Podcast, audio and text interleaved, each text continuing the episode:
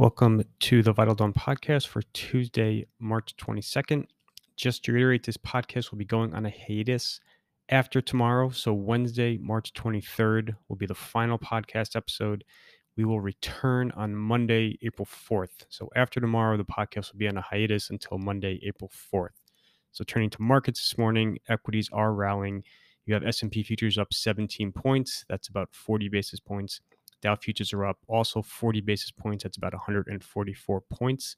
And the NASDAQ futures are up sixty-five points. That's about forty-five basis points. Europe is rallying up about fifty to eighty basis points for the major indices. And then Asia generally rallied as well, um, including the Hang Seng up over three percent. And then Japan, which was closed on Monday, uh, reopened for trading and rallied over eight percent. So strong gains this morning. Um, I don't think there's anything too complicated about what's happening. So just kind of taking a step back, you obviously had an enormous rally last week, Tuesday to Friday. You saw a little bit of a breather yesterday. You had a big test in the midday, uh, in the middle of the U S session yesterday when Powell's speech hit.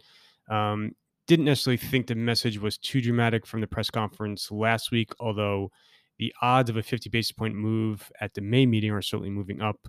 I wrote about this yesterday, and I have some commentary in the Vital Dawn this morning.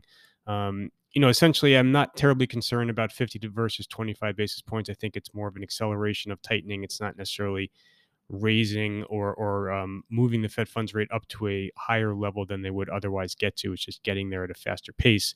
Um, and I think a fifty basis point hike in May could be more than offset um, with a more gentle schedule for reducing the balance sheet. So I think the balance sheet is something that really should be a focus of attention, not so much the, you know, the twenty-five to fifty basis point debate.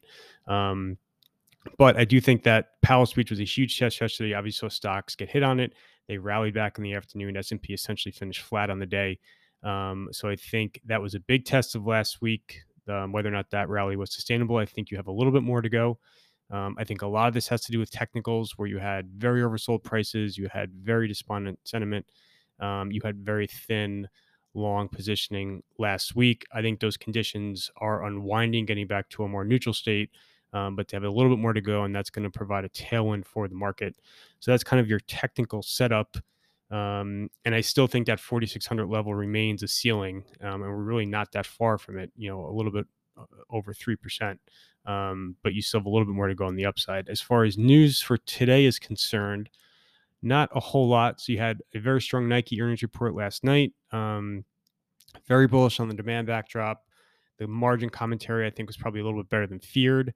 Um, the supply chain commentary is a bit mixed on the production front, very bullish back to where um, they were kind of pre-pandemic. A lot of the COVID restrictions are out of the way.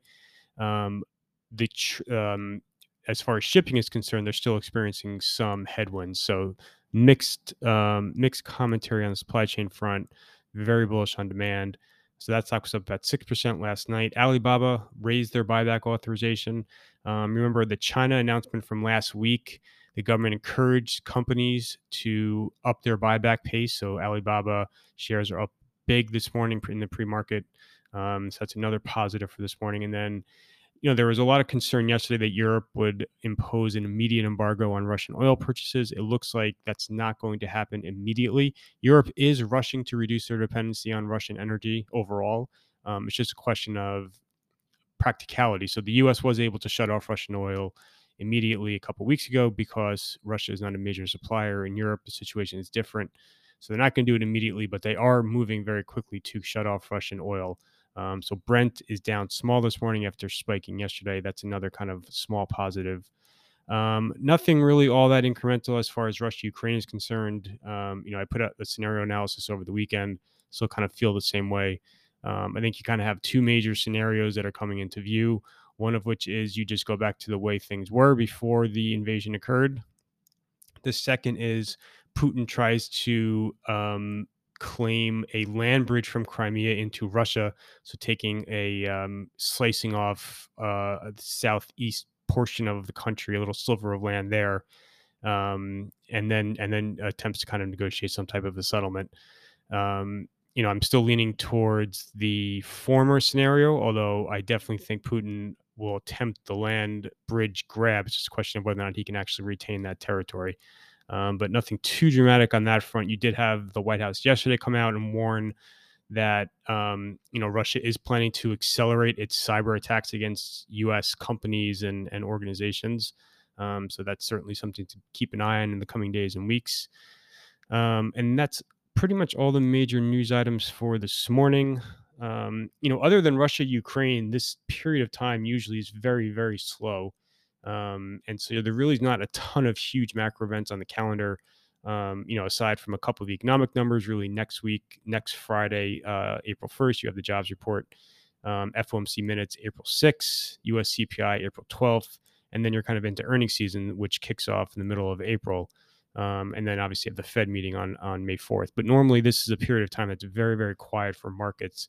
Um, and I think you're going to really see that aside from headlines out of Russia, Ukraine.